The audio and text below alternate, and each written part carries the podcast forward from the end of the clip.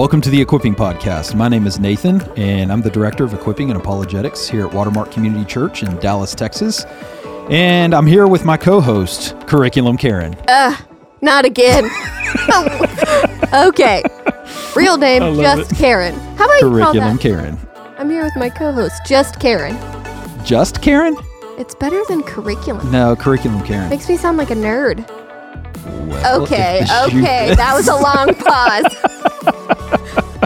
I love it. Well, our guests over the next three weeks are going to be Jonathan Morrow, who is the director of Impact 360 just south of Atlanta, Georgia, and Brooke Hempell, who is with the Barna Group. And Jonathan and Brooke are experts at Generation Z. We hope you enjoy our conversation. Today we're hanging out with Jonathan Morrow and Brooke Hempell, and Jonathan is the director of Impact 360 just south of Atlanta, Georgia, which is a, an organization that is dedicated to equipping the next generation for the advancement of the kingdom of God. And so we're excited to have them today to talk about Gen Z. The reason that Brooke is here is because she is part of the Barna Group and the Barna Group has recently partnered with Impact 360 to produce a resource that basically answers the question who is Gen Z to give us a better idea of um, what this next generation looks like. And so, Jonathan, I'd love for you to just tell us a little bit about yourself and tell us what are you guys doing over at Impact 360? Yeah, absolutely. Thanks so much for having me on. Uh, really excited about uh, talking about Gen Z and the next generation. So I get to work with an organization, Impact 360 Institute. We're just southwest of Atlanta, Georgia.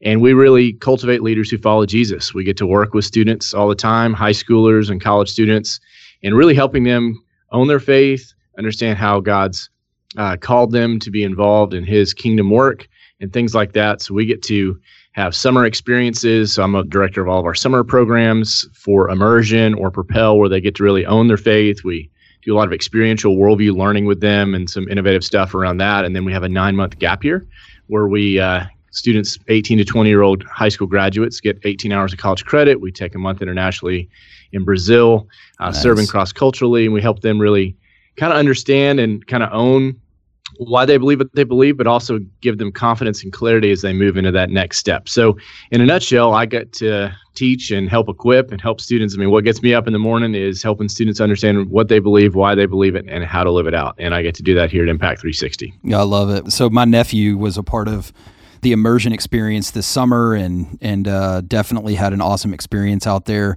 And then uh, you were kind enough to host my wife and I last summer, and we got to see the facilities there, which are state of the art. You guys are in a brand new facility too, right? Yeah, we launched a brand new uh, campus in 2017. We have a 60 acre campus where we uh, train students and have a lot of space um, for them to kind of grow and think and uh, be together as a community uh, during those different programs and experiences we have for them here.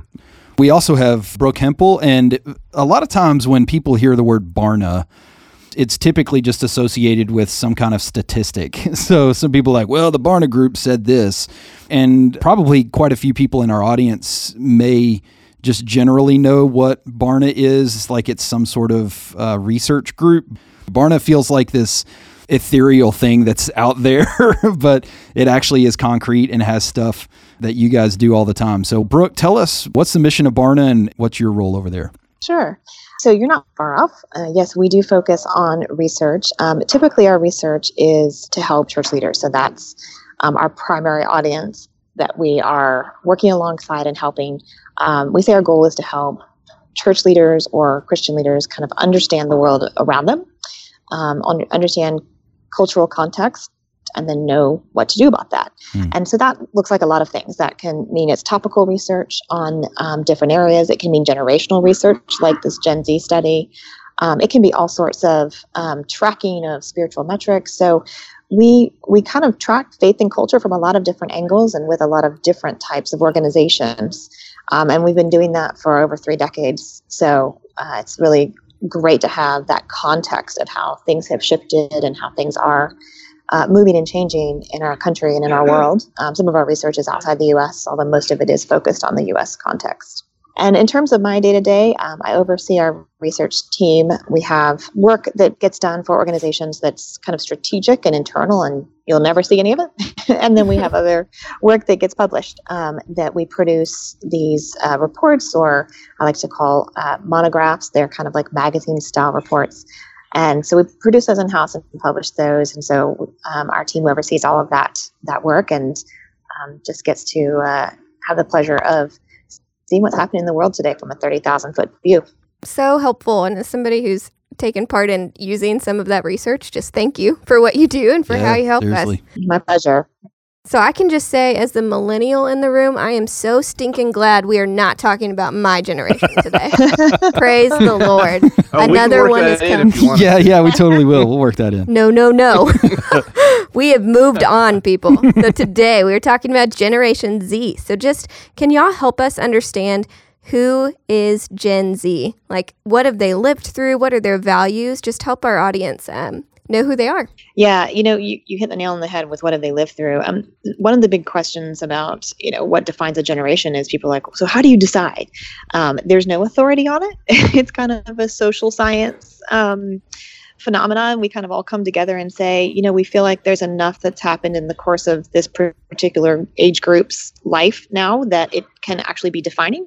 And so that's something that just kind of um, generally evolves uh, within the field of social science. But basically, generation is meant to be um, an, a group of, of people who grew up during a certain time frame, and therefore the events that took place during that time frame, and often specifically, that's kind of their um, middle childhood into youth and college years that becomes defining for them, right? That's really what hardwires our brain in some ways and our, our worldview. And that's also what sets our trajectory in terms of society. Mm. And so um, when we talk about Gen Z right now, we're talking about um, people who are 20 years old and younger. So they're mostly teens down into elementary school age. We haven't set a bottom cutoff age for them yet, but usually a generation is about 15 years or so. Um, so, what we're talking about is today's youth and teens and kids. And in terms of kind of what defines them, it should be no surprise that one of the number one things that defines them is the fact that during their lifetime, the iPhone came into fruition and, and was widely used. Smartphones have just become, you know, the norm. And they grew up having those in their hands from day one. So my daughter was born the year the iPhone came out.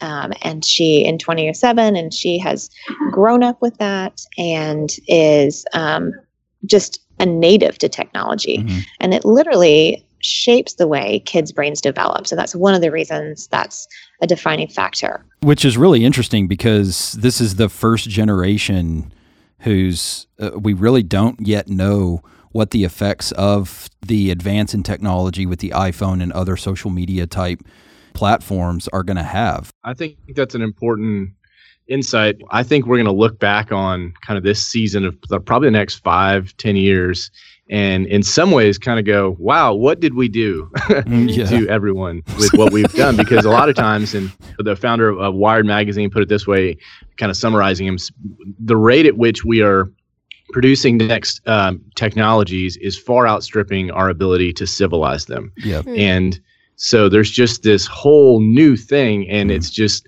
it's out there affecting us in ways that are profound and we can get into the particulars on that. I did want to say that um, you know as brooke was talking just how how fabulous it was to work with the barna group on this because at impact 360 we we know the questions and issues and insecurities that we see in teenagers every day and so we wanted that national lens and that's why it was awesome to partner with brooke and with Mhm. david kinnaman and the whole barna team did a, did a fabulous job helping us give us that national lens on what's going on here Yeah. So, Jonathan, from your perspective as a guy who specializes in working with Gen Z, what are some of those core fundamental questions that you were interested in when you did partner with with Brooke and her team to get at who is Gen Z? So one of those was at a broad level. Um, what what's their worldview as a whole? How do they see the world? How are they being shaped? And one of the fascinating things about this study, and what one of the reasons why we wanted to partner with Barna, is they've been tracking kind of the worldview percentages in America for about 20, 25 years among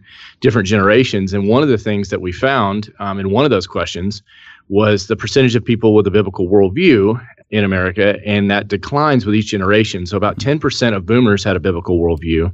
About 7% of Gen X had a biblical worldview, about 6% of millennials, and only 4% of Gen Z. And so, what does that tell us? It means that truly Gen Z is a post Christian generation. There's yeah. there's just not a lot of people who have those shared assumptions about God and truth and morality and faith, and the Bible says so, carries less and less weight. Honestly, just literacy around the Bible, um, some of those kind of things is one of those things that we're seeing emerge this generation. And as Brooke and I have talked about it in the past, and in some ways, you know, Gen Z is is kind of more like a blank slate in many regards, and there's positives and negatives to that. It's like, hey, what's this thing called Christianity in the church that you guys are talking about over mm-hmm. here? What what is this? And why would we go to church again? And what's mm-hmm. the important? And so there's maybe even some curiosity, but also, you know, not to talk about millennials too much, but was one of, there was kind of this reaction against stuff, and in some ways, Gen Z is kind of like, I'm not even sure kind of why this matters or why this is important. So it's a little bit different for Gen Z. So that's just one of the questions was around worldview. Yeah, that's really interesting, and I, I, think too to get it, Brooke, what you said a minute ago about the the events that shape a generation, and and primarily those being uh, during the teenage years. I mean, you think about the last five years uh, in our society. Quite a bit of stuff has happened. I mean, it's like things are moving pretty quickly. I mean, you had Obergefell with the legalization of same sex marriage and this increased push of traditional boundaries. And so, Brooke, how have you seen, was the research shown in that having an effect on this generation? Yeah, it's huge and it's interesting. Um, you're you're not wrong to think that it's accelerating. It, it is true, and we actually see that in the data in terms of people's opinions. There's what I would call the tipping point, where you know things reach a certain critical mass. Fifteen to twenty percent of them, you know, people begin to believe something and suddenly it speeds up from there you know an mm-hmm. adoption mm-hmm. of new ideas um, really shifts there so what we see is um, an extraordinary sense of relativism and that like pervades all sorts of belief systems um, for this generation. It pervades their moral beliefs their religious beliefs uh, it pervades questions about sexuality and gender um, about just speaking about your opinions generally. Uh, and and that's I think a lot to do with just the climate they've grown up in in schools, what's the norm, and then our society general. Um, but also just the fact that things are changing so fast that there is a great sense of um, sensitivity to the opinions of those around them and wanting to be really cautious not to assert one's um, oneself over you know overtly um, because it might actually offend someone and so um, it's pretty much anything anyone says or feels, and, and feeling is, is really very much revered, um, that, that that makes it okay and that mm. makes it true. Mm-hmm. I don't know. Those numbers seem almost shocking to me that it only takes 15 or 20% of a population to believe something for it to to start to shift in another direction because I I start to look at social media and how rapidly things catch on there. And if you start mm-hmm. to implant ideas in there and in uh, TV shows and the news and all of the sudden ideas are just taking form like they never have before. And so it, it makes complete sense to look at this generation and see like yeah, things are moving fast. Just to jump in there on the tail end of what Brooke was saying. So, for example, one of the one of the more surprising statistics that really shows just how rapid that shift is happening among Gen Z when it is comes to gender and sexuality. Mm-hmm. And well, that was one of the areas we wanted to kind of explore in this study, given how prominent the conversation is. But about 12% of Gen Z describe their own sexuality as something other than heterosexual, mm. which is a which is an increase, a significant one. Mm. And then this is a remarkable one just to stop and think about is 33% of basically today's teenagers say gender is how a person feels, not their birth sex. Mm-hmm. And what's profound about this one is as Brooke was saying, we see a lot of moral and spiritual confusion around truth, but still science is the trump card and science is great. Christians love science. However, um, it's not the only way we know things, but so science kind of rules in our country until some other questions come in and then feelings trump those. So mm-hmm. this generation truly has grown up with this sense of how I feel determines what's real. And we're seeing that play out rapidly.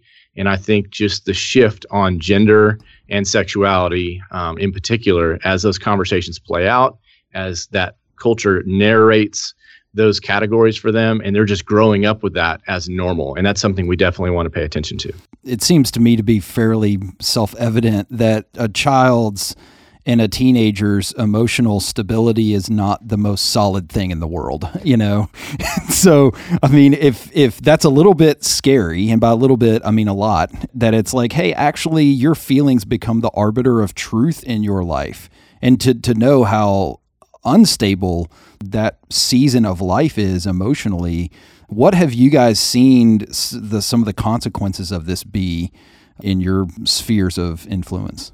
one of the things I see is this generation, and I love Gen Z, by the way. I'm not down yeah, on them. Totally. They're awesome. They're fun, exciting, creative, tons of energy. I think they're going to be an activist generation in many ways. I just don't think they've been equipped mm-hmm. in the ways they need to be and, and engaged. We want to channel those feelings, but so they have a lot of empathy, and that's a really great thing. Mm. But one of the things, one of the ways I see this playing out initially with students, and I see this with every group, and I get to work with whether students come from a homeschool background, Christian school, public school, private school, and they all have.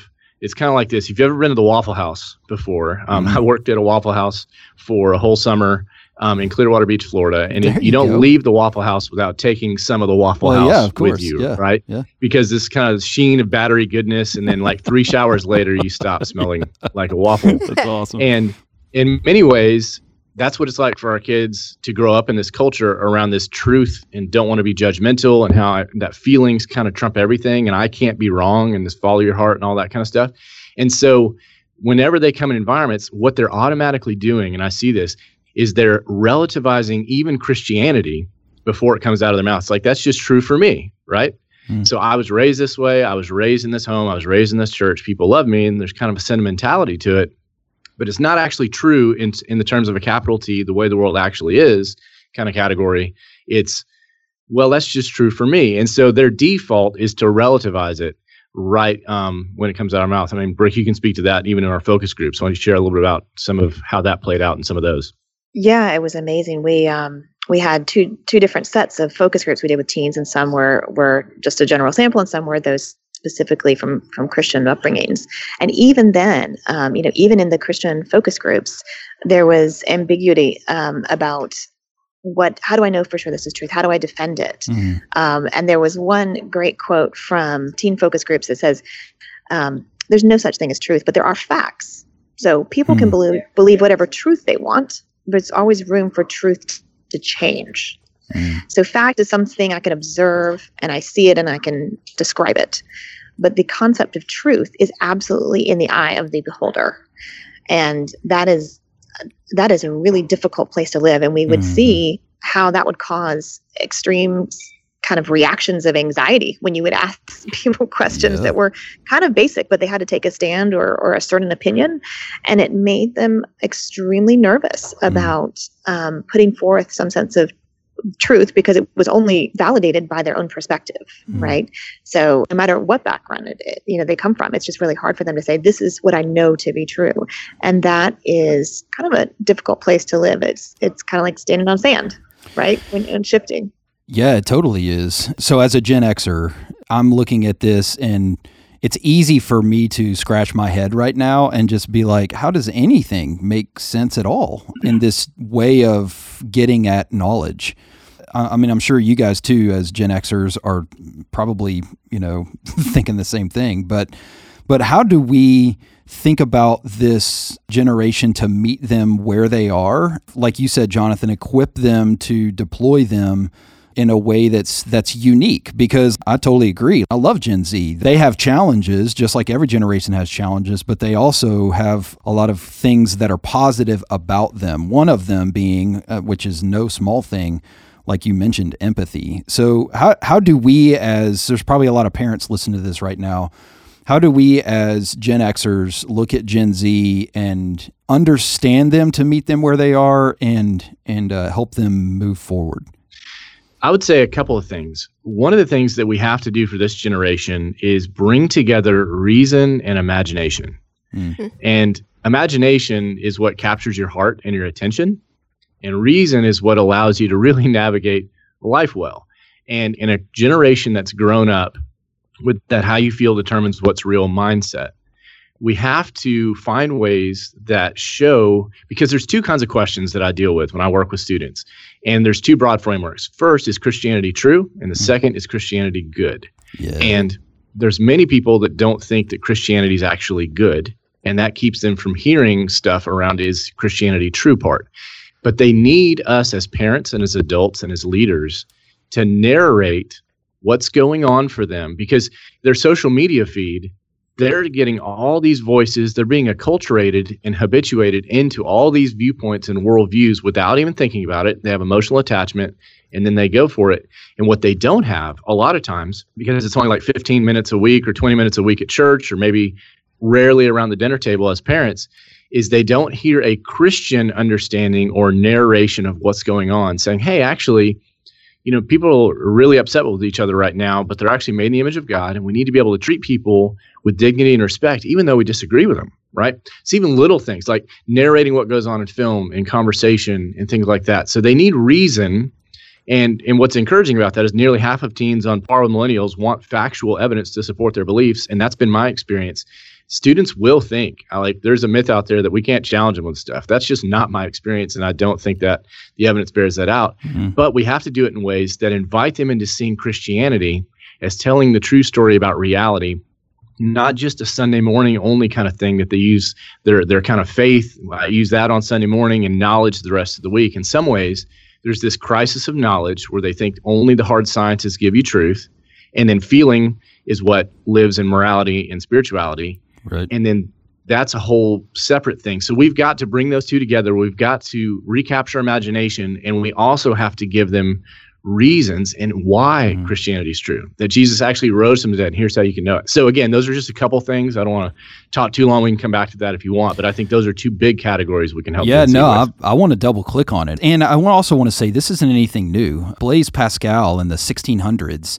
his entire method for presenting Christianity. I mean, I've got a quote from him here. He said, Men despise religion, they hate it and are afraid it may be true. The cure for this is first to show that religion is not contrary to reason, but worthy of reverence and respect. Next, make it attractive. Make good men wish that it was true, and then show them that it is. He's getting at both of those things. And frankly, I mean, uh, you're doing Christianity an injustice if you don't get at them because it is true, but it it's also beautiful and good. like, yeah. No, I think that's a critical I think that's a critical point. When you make a really interesting comment about how many voices this generation is listening to because of their phones in their hand, they can look up any anything at any time. And there's almost a blind trust that goes with what you're reading online or what you're consuming online. And so if they're getting all these different opinions and none of them are Christian, then it completely makes sense. Do you think that there's a blind trust with this generation of what they're consuming? Yeah, it's interesting. Um, I think there's a healthy respect for and empathy, as we were saying, um, towards you know others' opinions. Like you, you kind of owe them the honor and respect of hearing their opinion. Mm. But at the same time, I think because they've grown up as a digital generation, um, there's always the risk of not being aware of you know things filtering in um, and not understanding them. But like Jonathan said, they're better critical thinkers than we give them credit for. Um, they're not. they're not invited to do that very often. But if you, as a parent, are asking them, well, why do you think that is? Or do you think that what that person said is true? Or what would that, you know, just dig into that, right? Just the art of logic. Hmm. What must be true in order for that to be true? Um, that, that's really where they engage. And they're a little more aware that that there is fake news. They're a little more aware that people have multiple personas on social media. mm-hmm. they're kind of um, they're kind of skeptical that way. So both things are true. They, they need to be kind of guided and taught to kind of pick apart um, and and break down kind of statements or assertions into what makes them up to to deter- discern if that's actually true. Mm-hmm. But also, they're a little less likely to get the wool pulled over their eyes, even than some adults, because I think they've just grown up with this healthy skepticism of like, yeah. oh, that person just made that up.